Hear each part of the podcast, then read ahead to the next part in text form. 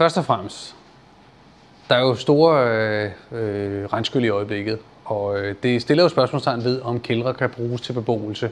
Så min første antagelse er nok, at øh, det ikke nødvendigvis er en god idé. Men hvis vi lige lægger det til side. Kældre skal energirenoveres udefra. Man skal grave fri, man skal lave omfangsdræn, og man skal isolere udefra. Det er klart det mest effektive. Man kan lave indvendig isolering. Det er typisk i kældre, at den slags går galt. For der samler sig meget fugt. Hvis man i forvejen har fugt, der driver ind gennem væggene, så vil den gå direkte ind, sætte sig i isoleringen, og så får du problemer.